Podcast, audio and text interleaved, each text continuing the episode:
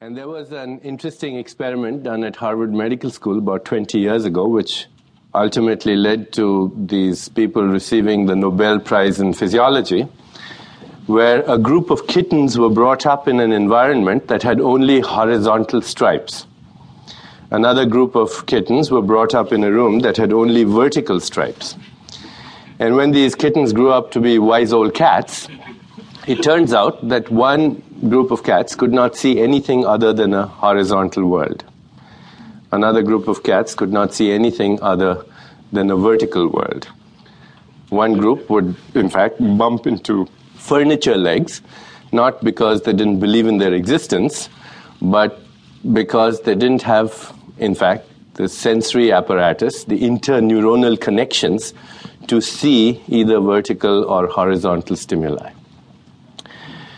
So, all these experiments, and there's a lot of data now on the mechanics of perception, are pointing to one very crucial fact, and that is our sensory apparatus and our interneuronal connections develop as a result of our initial sensory experiences and how we are taught to interpret them.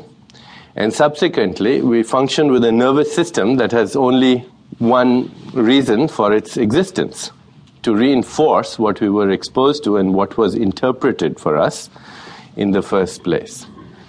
There's a technical term for this that psychologists use. It says premature cognitive commitment. Premature cognitive commitment. We commit ourselves to a certain cognitive reality these realities are a result of conceptual boundaries that we have structured in our own consciousness.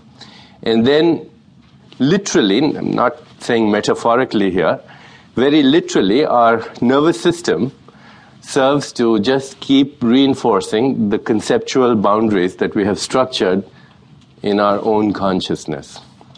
The picture of the world turns out not to be the look of it at all it's just our way of looking at it very literally, very literally. This is not, for example, the shape of it or the look of it or the texture of it. That's a function of my receptors, which have been programmed to perceive it only in this way. This is really not the look or texture or smell of it. That's a function of my receptors. The eye cells of a bee, for example, when they look at a flower, they don't see these same colors that you and I see because they don't have the receptors to see those. But they can sense ultraviolet. So when a bee looks at a flower from a distance, it can actually see the honey, but it can't see the flower at all. A bat would see this as the echo of ultrasound. A snake would sense this as infrared radiation a chameleon's eyeballs swivel on two different axes. We can't even remotely imagine what this room would look like to a chameleon. What's the real look of the world? What's the real texture of it? What's the real shape, etc.? And the answer is there isn't such a thing. It's infinite possibilities all coexisting at the same time. And we freeze that field of infinite possibilities into a certain perceptual reality, literally, as a result of our cognition, which is a result of premature cognitive commitments. Sir John Eccles, who is a very well known neurophysiologist, also won the Nobel Prize, amongst other things, for elucidating the mechanics of perception. Uh, to quote him, he says, there are no colors in the real world. No smells, no textures, no sense, nothing of the sort. They're all structured in our awareness. They're all assembled in our awareness.